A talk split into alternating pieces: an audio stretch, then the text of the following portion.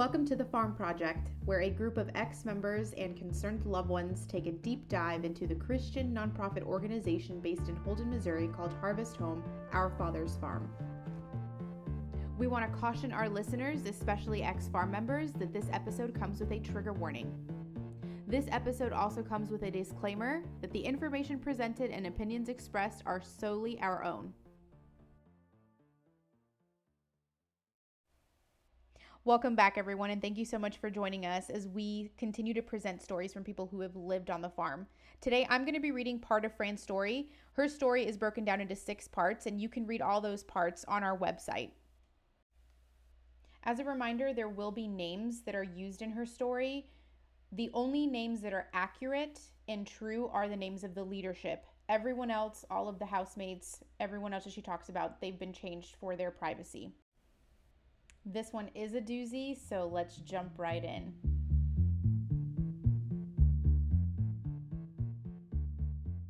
It was evident early on that the belief system on the farm was very different from mine.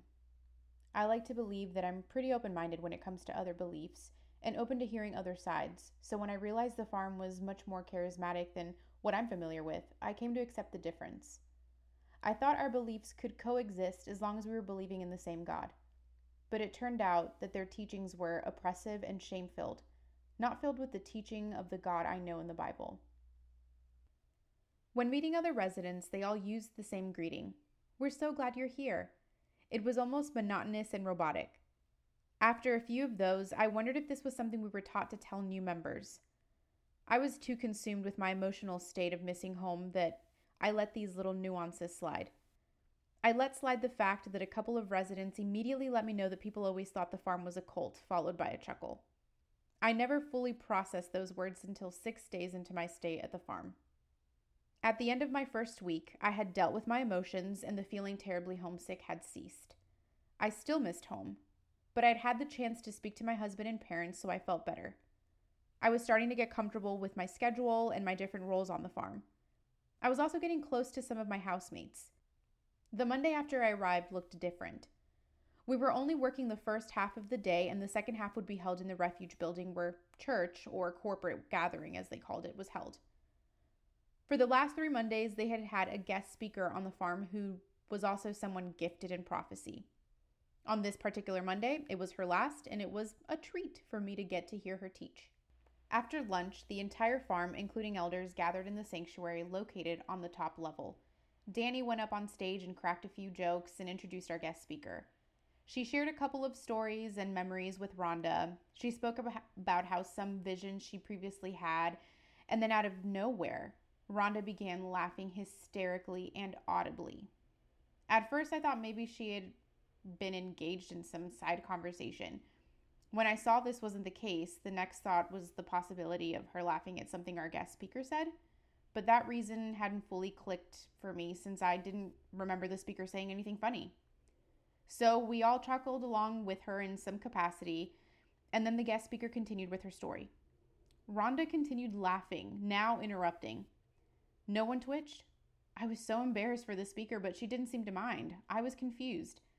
Finally, Rhonda broke into a full belly aching laugh, attempting to catch her breath a few times. I sat there, shocked, stunned, and even more confused. The speaker finally explained that the laughter means there was spiritual warfare happening in the room. Rhonda eventually dropped to her knees, then laid on her belly, laughing until she went silent. I was convinced she had fallen asleep. The guest speaker proceeded with prophesying over some of the women. Some of the elders walked around praying for some of us residents. It was a sweet, tender moment, although I did feel uncomfortable with all the wailing in the background, but I continued to remind myself why I was there.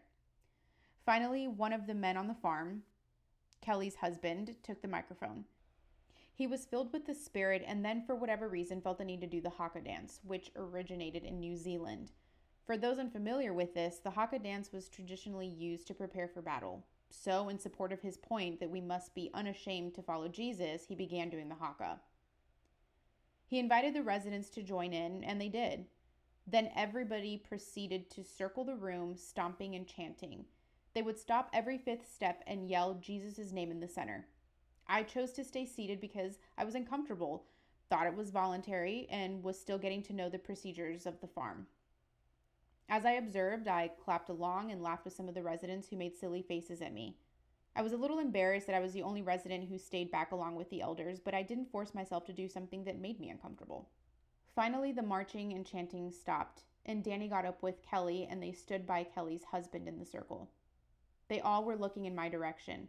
All of the residents I sat with had been marching in the circle, so it is important for you to know that no one else was sitting near me when all of this was happening. A Bible appeared, and Danny began speaking. He spoke about how sinful it is to be afraid or to look silly or dumb for Jesus.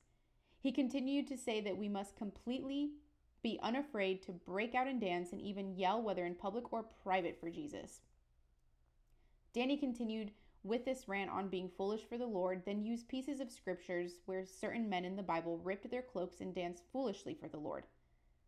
What Danny didn't include was the entire context as to why these biblical figures did such things.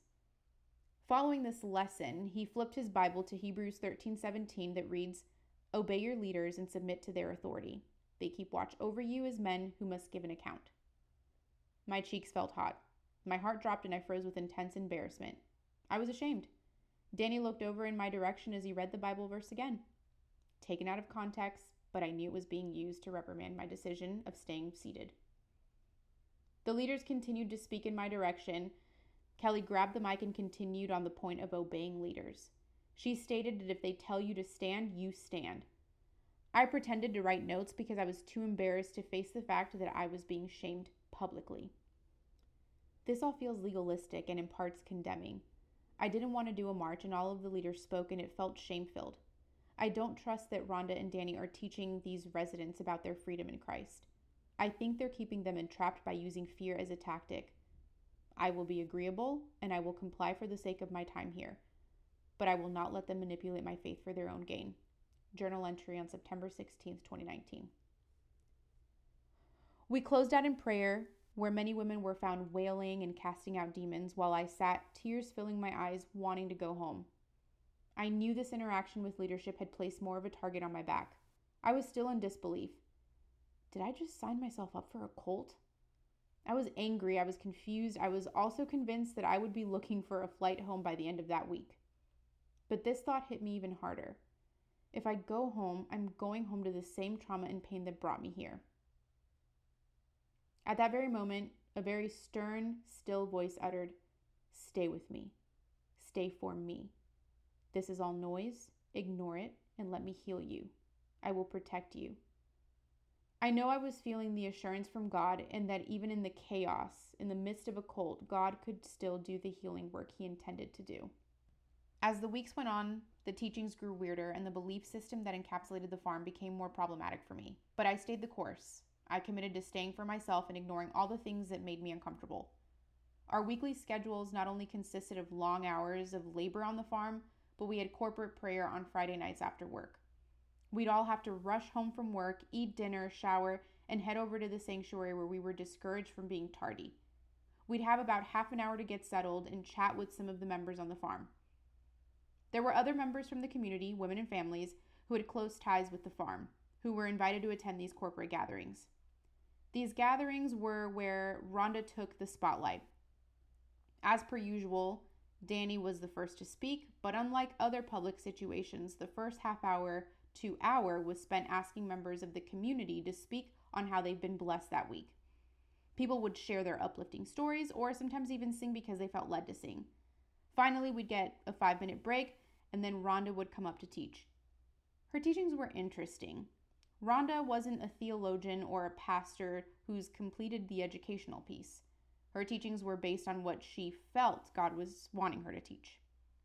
There would be times where she'd be standing at the pulpit teaching a prepared sermon and then suddenly grow silent and say, God wants me to teach this, or God wants me to stop here and do this. Rhonda's teachings were based on half truths. She used pieces of scripture to support her claims and ideas about God and was never used in its complete context. All of Rhonda's teachings had shame and guilt sprinkled in the mix rather than grace and love. I was able to ignore as much as I could, but to be honest, some days were harder than others, and I felt victim to the shame. Liz, as I mentioned in part three, experienced a number of panic attacks from feeling ashamed and guilty for the sins she had committed in her past. Rhonda didn't teach freedom from our past, but rather focused her teachings on fear of recommitting those sins. Liz would cry on a constant basis, doubt her goodness, and even express the feeling of being judged on the farm. Rhonda's teachings didn't give life, they kept you trapped in a mud pit filled with your past sins and mistakes. My other housemate, Crystal, had struggled with homosexuality, and I knew it from the moment I met her. She always seemed angry and on occasion would lash out at all of us who lived with her. I loved her, but avoided her often because I didn't know which Crystal I'd get. She did struggle with other disorders that she wasn't being medicated for because the farm believed in God as the ultimate healer, not medication. I knew she wasn't living authentically. Rhonda preached a lot about homosexuality and how sinful it is. She blamed Christians for its spread around earth for not stopping it as if it was our job to do that as if it were our job to tell people how to live and or use the free will given to them, because it isn't. During these teachings, my heart ached for Crystal. She didn't hear about how much God loved her, because He does. She didn't hear that she is worthy, because she is. I didn't see Crystal live her true self. She pretended to have crushes on boys while dressing like one. It always seemed forced. I wanted to tell her that she didn't need to hide, but didn't know how to approach her. For her birthday, the farm threw her a tea party where she was asked to wear the pinkest dress she could find, paired with fancy shoes, hair done, along with a full face of makeup. It was all so hard to watch. It made me cringe how much the leaders glowed as if they had healed her of her struggle with being gay. Among the many teachings that were questionable in my book, a few stood out the most. Three things were constantly talked about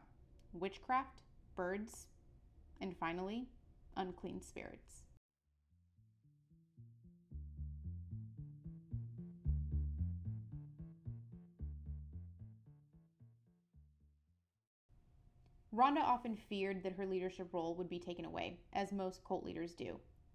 She preached a lot about certain women living on the farm who she claimed were witches and trying to infiltrate by befriending leaders and residents. On one of the weeks, Rhonda led a conference, and a woman arrived hours before the agreed upon time, and leadership had her kicked out because Rhonda felt she was a witch. This woman seemed like a very kind woman who had made a mistake with her schedule. I remember leaving the refuge building and noticed her in the distance reading a book in the king's garden. Completely harmless. The next thing I knew, they kicked her off the farm because of what Rhonda told everyone, all because she had arrived early. My initial thought was, this is absolutely crazy. But then I thought, if this is a so called Christian farm, wouldn't you want to invite this so called witch in?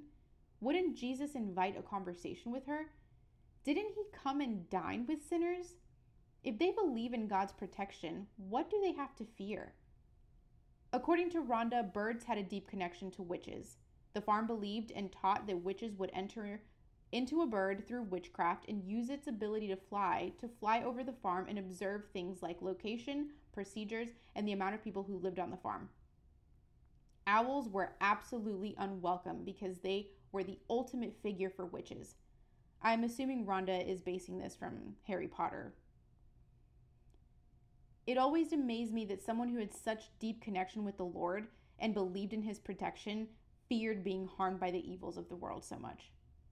Rhonda taught the members of the farm that birds were immediately connected to witches, so they must be rebuked and prayed away the moment they fly over the farm. On many occasions, I'd be walking from one destination on the farm to another, enjoying a conversation with someone, and all of a sudden, in the name of Yeshua and by the authority given to me as a priest of the Most High God, I command you to leave this farm immediately and cancel all of your plans to harm. This was a constant thing that you'd hear on the farm and always made me feel the same way uncomfortable. I'd put my head down and just keep walking. I never engaged in these chants, nor did I ever want to. Many birds appear in the Bible, from sparrows to eagles, and there's even a verse, Psalm 50:11, that says, I know every bird in the mountains and the insects in the fields are mine. Let's also note that God himself appeared as a bird, specifically a dove, when Jesus was being baptized. Birds are unwelcome on the farm, and the women and staff were often paranoid at the appearance of one. It's comical that the farm taught everyone to rebuke birds, yet they owned goats. They cared for, raised, and loved these beautiful goats, yet if we're using their same belief system, wouldn't they want to get rid of said goats since they are the symbol for satanic religions? Just the thought to ponder on, and further proving the ridiculousness of their teachings. Apparently, they weren't created by God, i.e., Psalm 50:11, nor have a purpose on earth. I witnessed the killing of many garden spiders.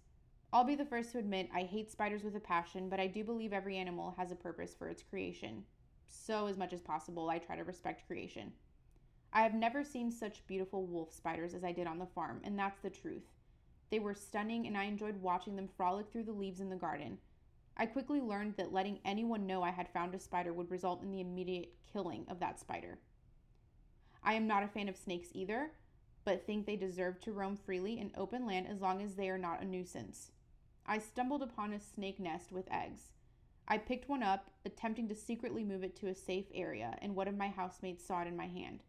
She snatched it and stomped on the eggs, exposing the dead baby snakes inside. I was able to save a few eggs and quickly move them to a safe space without anyone catching me. The paranoia over these creatures drove me crazy. The stories of their killing of snakes for just crossing the road horrified me. It never made sense that a place claiming to be a place of peace and healing would go out of their way to kill creatures just for existing. It was a dark side that I truly wish I hadn't witnessed. I could write an entire book of the skewed version of the Bible that Rhonda and the farm teaches. But one of the beliefs that simply baffled me was this concept of unclean spirits. I heard this phrase very early on in my time at the farm. Before I continue, I want to state that the actual words unclean spirits are mentioned in the Bible several times, both in the Old and New Testament. I also researched as much as I could on this, and I continued to be pointed to scripture that mentions possessions of unclean spirits. The argument here isn't that they don't exist. I believe evil lures our world and that there is a spiritual realm we don't get to see. But the teachings on the farm are dark and unlike anything I have found. There's not a lot of theology, if any, that backs Rhonda's teachings. And if we for a moment think, okay, what if Rhonda has it figured out? What if her teachings are the truth? My rebuttal is how come no respectable pastor of our time has taught anything close to this? Where their career has consisted of studying the Bible, Throughout these unclean spirit teachings, I struggled with the fascination everyone had for Rhonda, and I just couldn't shake the thought that if all of this were true, why aren't theologians and pastors teaching this? Or why aren't they running to Rhonda to gain wisdom on this subject matter? So, what are unclean spirits? Buckle up because this one is a doozy. In some, an unclean spirit is an unsaved ghost of someone who has died, but has gone to neither heaven nor hell. They are living in purgatory. These spirits roam the earth trying to find a way to fulfill their desires they had on earth, such as drugs, alcohol, sexual gratification, etc. Because they're not physically in the real world, they're tormented in this purgatory, desperately trying to fulfill these desires. But alas, there is a way they can fill their needs. They just need to wait for an opening. How do they stumble upon such an opening, you ask? Well, one way is our sins, the ones you and I make create an immediate opening for these unclean spirits to enter us. For example, if I am passed out drunk, a sort of portal, they called them doorways at the farm, becomes available and open to any and all spirits who want in. Once I am possessed by this spirit, they control my thoughts, emotions, and actions. If I become addicted to something, it isn't my free will and choice granted by God that is causing me to stumble, it's this unclean spirit. But wait, this isn't the only way to have a doorway accessible to an unclean spirit. Surgery, blood work, anything involving needles and not being in constant prayer for God's protection is a way to invite a spirit in. Not allowing the fire of God to die within you is a great way to protect your doorways and not allow them to be accessible to the unclean spirits. Now, you don't have to live this way forever. You just need help casting out the spirit. That's where Rhonda or someone who has been trained in this can help. There is even a manual Rhonda wrote that serves as a guide. There is one important rule when dealing with an unclean spirit, and that is one must not invite an unclean spirit into a conversation unless you've been trained or have had your doorways prayed over. The trained person will lead you into prayer to cast out this spirit, but it should be noted that this unclean spirit can also be saved and sent to heaven. So the person casting out the demon or unclean spirit is working with you to cast them out while also preaching to the unclean spirit and helping them get saved. Lastly, this unclean spirit might have a demon or legion of demons attached to them, creating more steps in the casting out process. If this is the case, the steps are one, command the demon to leave, two, try to communicate with the unclean spirit and save them from purgatory, three, cast them all out and you're free. Sort of. All of this goes against everything I believe. Not because I don't believe in possessions and whatnot, but because I believe that when you've been saved by grace, you're protected by the blood of Jesus. God's protection isn't transactional. If I don't openly pray about God's protection over me every minute, it doesn't just go away. Instead of seeing God as this merciful, loving figure who desires so badly to be with us, he is seen as this figure who demands prayer and our time on the farm. He demands to be worshiped, and the moment we stop giving him the things he demands of us, he'll abandon us and hand us over to the evils of the world. Everything I know and have read about God in the Bible contradicts every bit of this. All of the women who live on the farm know Jesus, yet are always fearful he'll abandon them, so they force themselves to press in even more, not because they have this wonderful relationship with him, but because they're terrified. These women have all been saved by grace, yet they are constantly possessed and in fear of having an unclean spirit invade their spaces. The God I know is all forgiving, just, kind, and loving. The farm's version of God is not one I'm familiar with, nor one I would worship. He sounds exhausting. It saddens me to think that these women are living in his freedom and love. Another way Rhonda says these spirits can attack and insert themselves are through worldly things. What you listen to, watch, and or say can create an easy opening. I do believe that as Christians, we should be mindful of what we do, but the farm took it to another extreme, calling things like Disney and Harry Potter satanic. Watching or partaking anything related to these would allow unclean spirits to penetrate us. We didn't watch TV at all on the farm and only had select farm approved or Rhonda approved movies and CDs to listen to. I listened to the same music every week and watched about two movies while I was there. I didn't necessarily mind the t- no TV rule since it gave me more time to be intentional with my time in healing, but I didn't like the downtime to be controlled and needing approval. I lost count of the many deliverances of unclean spirits or demons I witnessed. Same goes for the rebuking of birds and killing of spiders and snakes. At times, I'd feel afraid to join in on prayer with residents because I knew what it would eventually lead to. After each session with my pastoral counselors, I'd get asked how many unclean spirits were inside of me or how many they removed. And my answer would always be the same none. I was okay with being agreeable and comply with things forced upon us on the farm, but I would not enable a belief that isn't biblical. I think some of my housemates suspected that I didn't believe in unclean spirits or knew I questioned some of Rhonda's teachings.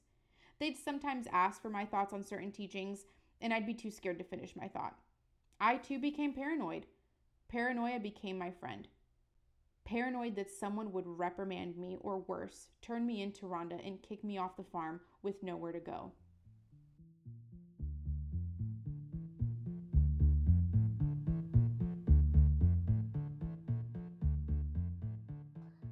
Hey everyone, uh, Dee has joined me to discuss Fran's story. Um, Fran's story is full of just so much meat and so much information that I feel that there's a lot to talk about. Um, and so, one of the first things I'm going to just get out of the way is just I love how Fran, right at the beginning, says that she was open minded to their belief system. She could tell that it was already a little different than how she would go about it, but that she kept an open mind, that she kept, you know, just this hopeful spirit that they could still all be loving the same God, but they just might worship him a little differently. But little did Fran know was that you're not allowed to worship God differently. It all has to be the same way. Even calling him uh, Yeshua, which we have heard from other stories that, you know, you don't call him Jesus, Jesus, whatever. It's Yeshua, and that's just it. And so we can we can already tell that kind of the system that is in place at the farm is very much like there's only one way to worship Jesus. Right. Yeah. As as you said, there is a lot to this story. Um, but that's a, a good point to bring up is that we've seen it from you know or you'll hear it from several stories that we read to you or that you can read on the website that people did come in with high hopes um, and even like like you said she came in with an open mind um, and you know i think in any typical you know recovery or healing like going going somewhere to get those things that would be a great um you know a great mindset to have. However you know it's, it's also one that we've seen proves to not not hurt them but it just makes it a little bit tougher because you want they want so badly to you know fit in and to make it and to make it work and to to get through to the other side whatever that might mean and we've talked about that uh, or we will talk about that in another episode too but it i don't know there's just so many things in here that are that are tough mm-hmm. um and she gives us some insight onto a few experiences too that we haven't heard a ton about mm-hmm. um and one of those things i wanted to bring up uh was, you know, she does mention the whole idea of witchcraft. Um, and so, SC, since you have been on the farm, uh, do you want to maybe kind of bring light to what that kind of looked like in your experience, um, as well as now we have Fran's to kind of go off of as well? Yeah. Well, I think I think other stories have mentioned that if you are not a member of the farm or you might question even a little bit the teachings of the farm you're automatically a witch. And that's so strange to me like why you pick right. you know witch. And it, it just right. and from my experience it just it felt like rhonda was always obsessed with the occult yet a lot of the rituals that they did and a lot of the things that you know the the weird stuff that they would get into, in my opinion, seems to be of the occult. You know, the multiple chants, the circles, the just seems like a lot of things that you would find in your typical witchcraft. And I know that witchcraft is not, you know, what we see on TV, but you know, what they do, it seems way closer to the occult than I think they realize. Um, and Fran used an example that there was a woman that was going there to, I guess, one of the week long seminars that Rhonda hosts, and she was early, and that threw everybody off on the farm based on her story that you know everybody's just felt that it was so weird that she had just come early and she was supposed to be in later and that Fran went out and looked at her and she just seemed like a really sweet woman reading by a garden. You know, she just happened to be there early. And later on, she found out that they kicked her off of the farm because they were saying that she was a witch. Like it's just little things like that that just don't make sense to me. Right. It, it feels like a lot of things, um, and and I think you'll, uh, as the audience, you'll understand this more as we continue to talk about it. But a lot of things are just really excessive. Um, they're taking little things and blowing them out of proportion uh, from our uh, viewpoint, and and that's what's that's what's so tough is is they're just minuscule things that just shouldn't. That's not a reason to kick someone off or a reason to even like make someone feel shameful or guilty and, and they, they take these things and they use them constantly um, and this is just yet another example of it and so i know that um, one of the one of the big things too was like this whole idea of like the birds being, you know, eh, Rhonda hates the birds, and I have. Oh my god! I just this one gets me. I just, I just don't. I don't know. I don't understand that. What is what was your experience of the birds when when you were there?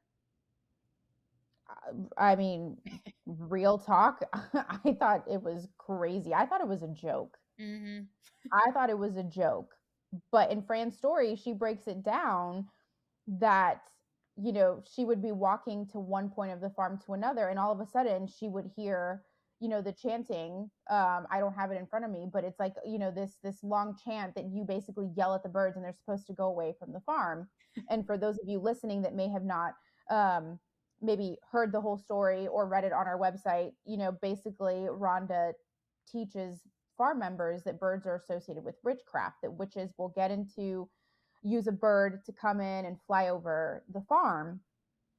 I'm this baffles me because what do you have on the farm that you are hiding? Right, right. If you so called have been anointed, you know, with this knowledge of God, why wouldn't you welcome people to share, I guess, this truth with?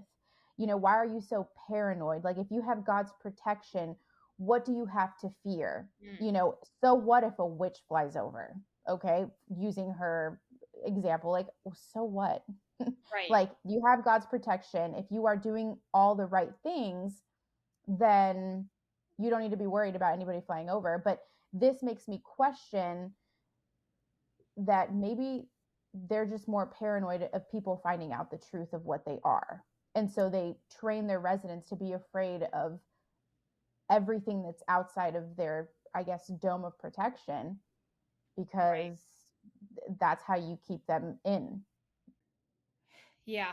Um, yet a- another, just one of those things where yeah, I don't, I don't know. It just doesn't. It's just. I'm sorry. It just doesn't make sense to me. Um, probably for good reason, but it, it's just it's really tough because because like you said, if you do have, um, if you are a believer and you're in the Word, you know that God, you know, He arms you and He He protects you and He has ways of doing that. And and so the fact that she's paranoid about birds, which by the way was also His creation, so why are we not worshiping oh yeah, like honestly the other side of it worshiping every living creature um and everything made in his image and like that's what's so so that's where it just really falls apart for me is that if she's so confident and she's so um she's so sure in her words she's so sure about god and, and the things that she teaches and yet she's afraid of birds. Right. Well i mean didn't the holy spirit appear as a dove when jesus was being baptized?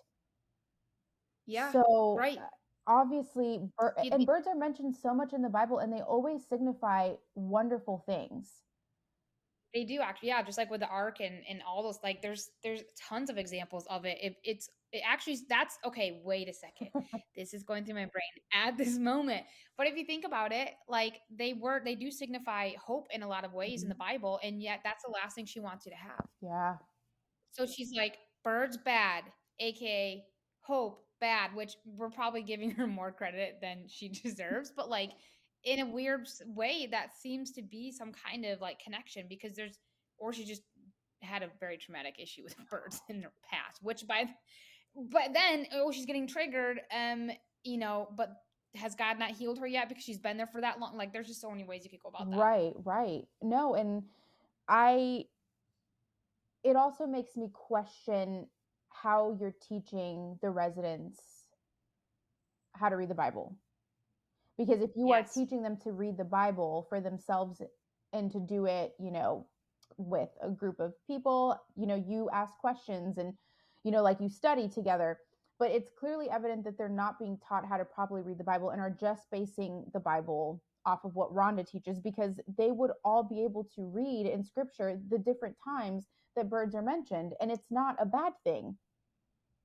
Right, right. Well, and um, you know, in in a few stories too, people uh people mention authors mention that they are afraid or were afraid when they got out to open up the Bible because they, they everything was so twisted, yeah. and that's so sad in itself. But that I mean, that makes sense as to where she's she's the one up front as in i'm picturing this i've never been there but like from all the stories and from you S.C. like i can picture her standing up there up front having the bible open but barely reading from it unless she has to like kind of cherry pick and throw some things on a screen just to make it look good and then she twists it all up and no wonder I can't imagine going and then reading the Bible how confused a person would be. Like that's that you have to uh, rewire so many parts of your brain, right? To just to read something that's so full of goodness and love and uh, the opposite of what the farm is full of, and that's so that's frustrating. Well, I remember in like one of my because I did one of the training sessions. I think every resident at some point has to do one of these like week long training sessions. And, you know, I was reading or I was going through her manual because Rhonda creates her own manual. Um, and I was following along with her as best as I could, like flipping through all the scripture and flipping my Bible, and not a single resident that was there was flipping through the Bible along with me like they were just listening to what she was saying and so even on you know corporate prayer i still would flip through the bible and try to follow along with her because i every for me everything that she taught just wasn't wasn't biblical. Like it was just not based on truth. It Right. was taken out of context. And so I just wanted to know where she was pulling stuff from. And no one had their Bible open doing the same thing. It was just like you open to where she says, and then you're just listening to her, and then you it morphs into something else. And and there's Yeah. just, there's not this individual relationship with God from my Right. experience. And it's you know, and even Fran mentions it that it's it's there's only one way that you that you're supposed to love Jesus, and it's the Rhonda way. Um, right. And that's, yeah. Time and time again, we see that pattern of everything comes back to Rhonda. And if it's not approved by Rhonda, it doesn't go. And um, I did have one question for you um, since you've been there. I, I was thinking about this. So, like, even God encounters in, in those kinds of situations, were you guys ever alone? Do you ever have alone time? Other than maybe going to the bathroom? um there i don't know if every house has this but my house had like a prayer room that you could use and so some of the housemates would use it like in the morning but i mean it's only one room so Right. you go and if you're there for two hours nobody else can use it you know um, you can ask Right. you know hey can i have it in a couple minutes whatever um, so sometimes i would take advantage of that and just sit in there in silence just sit in there because the noise just was constant the wailings were constant and um but with god encounters you're with your quote unquote pastoral care counselors you know Right. so it's and you're having to tell them everything that you're being counseled through which is also i don't know it just it felt very weird because they want you to invite jesus into this session and i feel like your relationship with jesus is so intimate and you're having Right. to regurgitate everything that you're experiencing with jesus in that moment and i don't know to me that just feels like a violation as well Mm-hmm. Yeah. Well, and, and I was just trying to think about that too, because so literally every experience, especially the major ones, it seems like that are supposed to be so, you know, healing and help you with recovering from whatever you're recovering from, mm-hmm. they're with somebody else and they're influenced by somebody who's also influenced by Rhonda if it's not herself. Mm-hmm. So it's like it just all feels tainted. It all feels um it all feels muddy and like everyone's been infiltrated by Yeah. Rhonda and so then there's just like nothing actually pure. It's Well- all been yeah. well their trainings are god encounter trainings. So it's literally how to either facilitate these sessions or how to be a part of a session. And there's a whole manual and there's and there are prayers that you're supposed to say. And if you happen to stumble upon an unclean spirit then you turn to page you know i'm just going to make up a number but page 72 and you're going to pray that prayer over this unclean spirit or demon or legion of demons. Um, and then if you encounter um, you know a traumatic I don't know, something, you know, you need to cover your doorways with the blood of Jesus. So let's let's turn to page 25 and say this prayer over this. So, I mean, yeah, you're right. I think you said it perfectly that it's just all of it is just Yeah, tainted. that's really frustrating and sad because I and, and that too like with what with what you just said, I, it almost feels like there's zero room for the Holy Spirit. There's no room for discernment. There's no room for you to kind of go off into wherever you feel the Lord's leading you. I know Rhonda does it and she uses that where she says, "Oh, the Lord just told me," but no one else seems to be able to do that. Mhm. which is another red flag of um just they're, they're not even teaching the members there or even the leaders how to listen to the holy spirit i don't think like and how to create that connection with someone so that you can then feel the lord telling you something important um because i do think that's a, a very real thing but the way that they seem to do it is just really um just seems extremely influenced uh by rhonda Yep. Well, I even think because I think Fran did a great job explaining just some of the teachings a little bit further. We've heard from other stories just how bizarre their teachings may be on the farm, but Fran breaks Right. it down from, you know, just some of the ritualistic stuff that they do, which we'll touch on in a in a bit. But, you know, she also mentions unclean spirits. And so to your point where you're saying, you know, it seems like everything is just kind of influenced by Rhonda in some fashion. Um, even the unclean spirits thing to me, I feel like is Mhm. influenced. You know, if you don't have an unclean spirit, then you just don't have a you know uh, just that deeper desire to get healed and so i this triggered me to think of like uh, one of my roommates she loved hip hop and the culture of hip hop and, and more of like the urban style and you know she loved to to freestyle rap and so she would sometimes rap prayers and you know she was very gifted. She was very gifted and the farm definitely wanted her to eliminate that piece of her. And she came back from a god encounter and she was like y'all you won't believe you know who's unclean or who my unclean spirit was. And so she came back saying it was like a famous rapper that has you know been deceased. And she's like yeah. And we're like how do you have this person like how did you figure this out? And she's like and she described this whole scenario of how she found him within her spirit i guess but yeah and, and she had this rapper and and she's like that explains why i love hip hop so much and it explains like you know we we she's like we saved him like we prayed over him and he you know we saved him we were able to save him and now he's in heaven blah blah blah and it's just like i remember looking at her and i think she knew that i didn't believe her because it just all sounds so wild because this is not biblical but she was really believing this. And so i don't want to like kill her spirit too saying like girl you tripping. But at the same time it's like oh no. Like no you're that's just how you're that's how the lord made you. Like yeah. That's just not and and that's that's the hard thing too is is they when you when i like as an outsider's perspective too um you know I, I we can sit there and say oh yeah dude that's crazy and and that's so so weird and but then you, we have what we have to do is even as uh you know as our audience is you have to remind yourself too like they have let's remind ourselves of the conditions they're in of the amount of um control and power that's being held over them like all these things. And on top of that they have something they're trying to heal from and so they're looking for any anything that they can. They're looking for anything that they can to help help with that. And so you know when they're being told something's wrong and then and then conveniently the next day or however long later they're saying oh we found you know we found the root of that issue.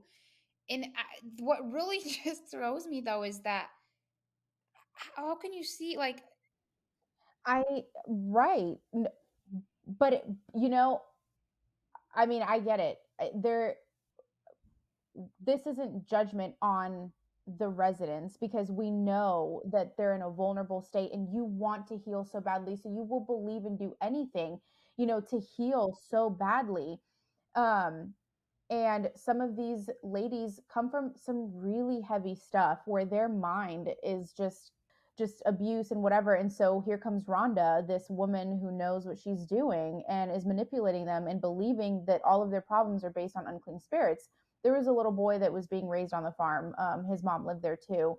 Um, and she, the mom gave a testimony one time, uh, continue with the unclean spirits, that, you know, he loved to dance and he loved to dance like ballet. And he had like, his hands would do like, in other words, she was saying he was very feminine, uh, from what I, what I understood from it and so she called Rhonda over to the house and Rhonda, you know, did an uh, like a like a session, a God encounter session or one of her sessions with him privately and she uncovered that he had a famous ballerina um, unclean spirit attached to him.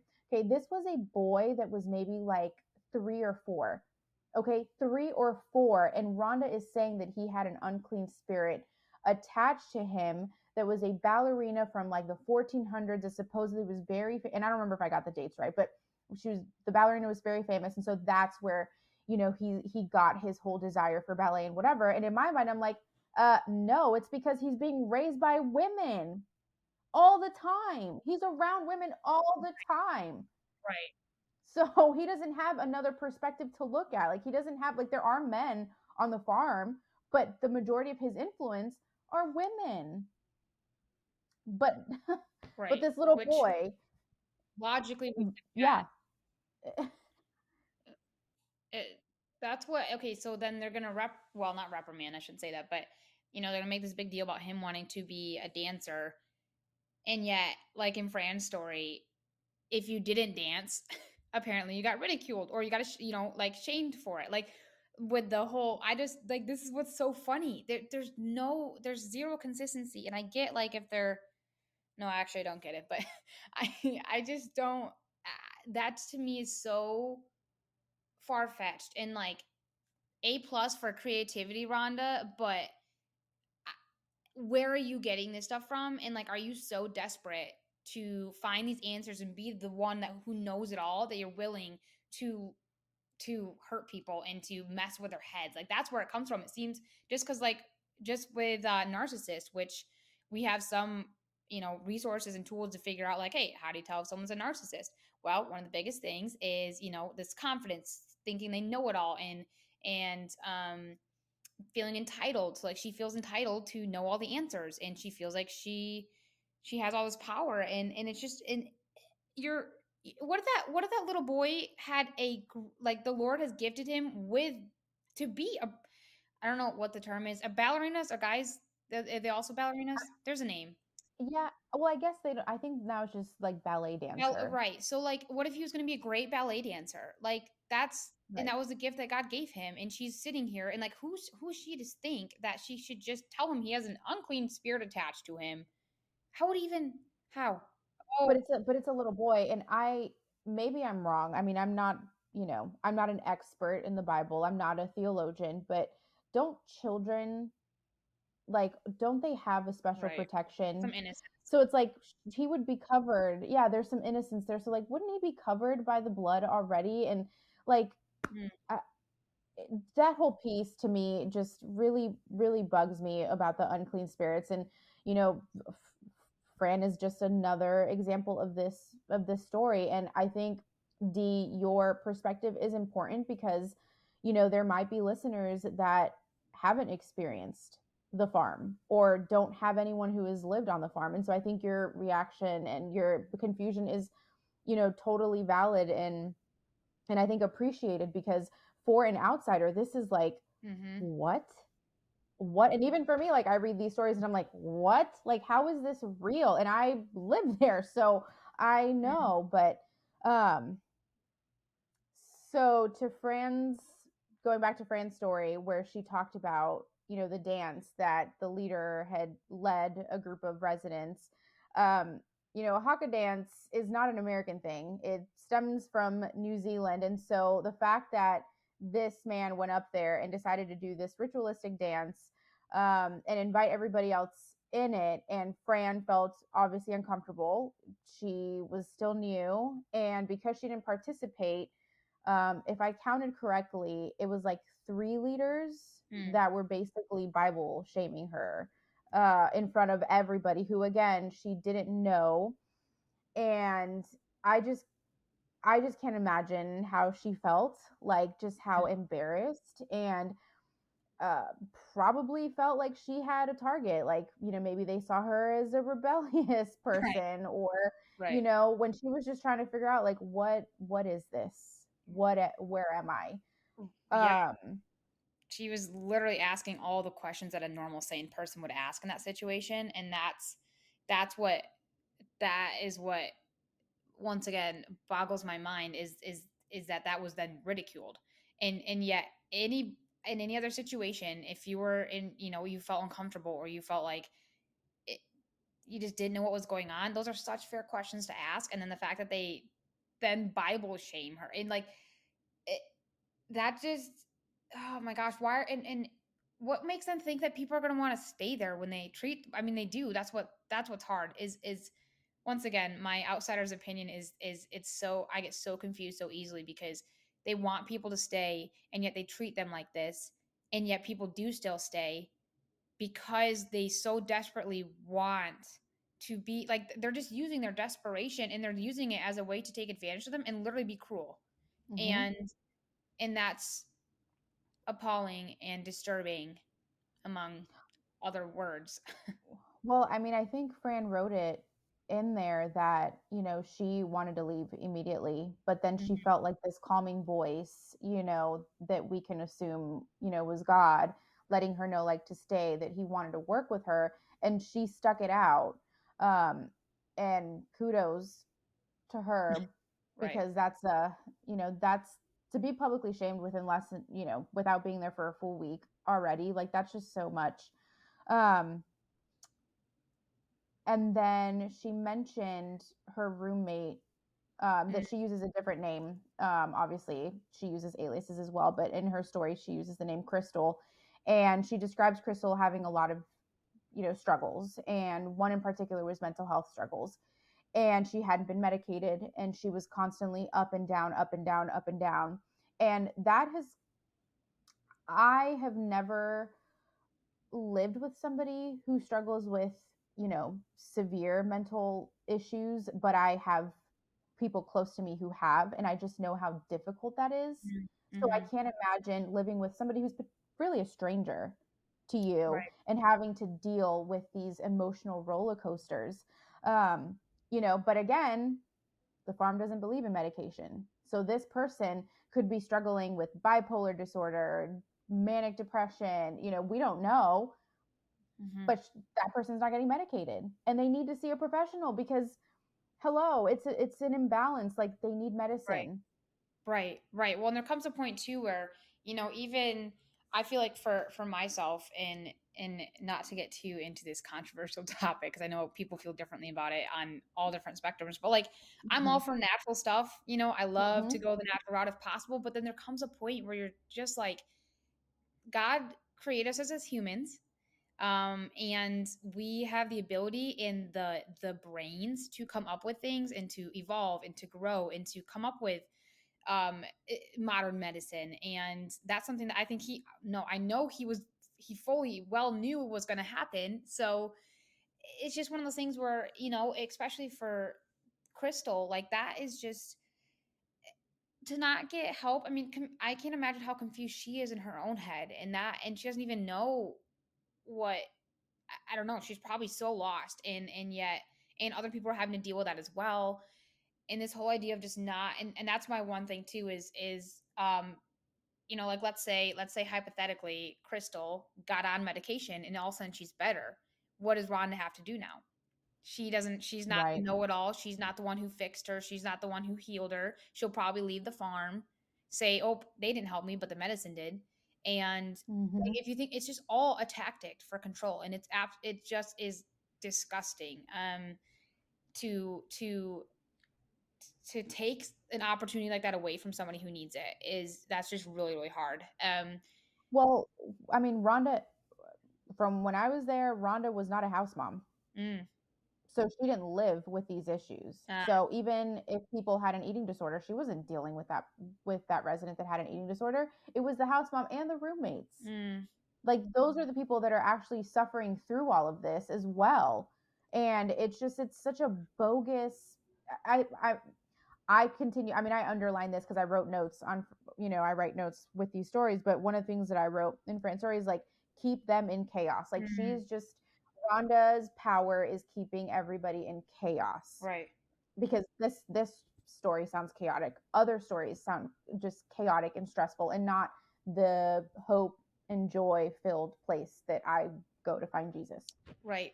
Yeah. There's oh there's a lot in this one that um once again as someone who hasn't been on there but like you can imagine and i can picture and it's not fun to do that. Um it's it's it's really h- hard to to to grapple with um and then it just it just honestly like it makes my makes my heart hurt so much to think that there's women still Mm. there that are getting this treatment or getting yeah this kind of treatment um from Rhonda and these leaders currently. Like this is this is right here right now. This is what potentially is happening on the farm. We obviously have a lot of reason to believe it is um that's our speculation and stories like this are proof um however that's kind of one thing that too i you know you hear these stories and you're like oh my gosh that's awful and and what, what the heck and why and you ask all these questions and i think it's just super uh, important to remember like this is now um and it's not i mean it's happening all over the place but we know it you know we we have reason to believe lots of reasons to Mhm. believe it's happening at the farm right now and that is um horrendous and it, no human deserves to be treated like that Agreed. Yeah. Um, and we thank Fran for sharing her story. Mm-hmm. Um, you know, all these Mhm. stories, I I know that they can't be easy to write and put into words because these experiences are they're a lot for us to read. And so just thank you and thank you for those that continue to share your stories. You know, you again, you are loved and you're not alone. Uh yeah. Thank you for listening to the Farm Project Podcast. Subscribe to our podcast to be notified of new releases and updates. You can visit our website at www.thefarmprojectmo.org. And for more information, you can follow us on social media at the Farm Project underscore MO. Do you have a story to tell? You aren't alone. We will respect your privacy if you do decide to share it. Our goal is to warn others and also take solace in a shared grief. Connect with us on our website or social media to share your story or to just talk to another ex farm member. And one last thing before we go have a question about the episode you just heard? Hop on over to our website and submit your question by following the link on our homepage.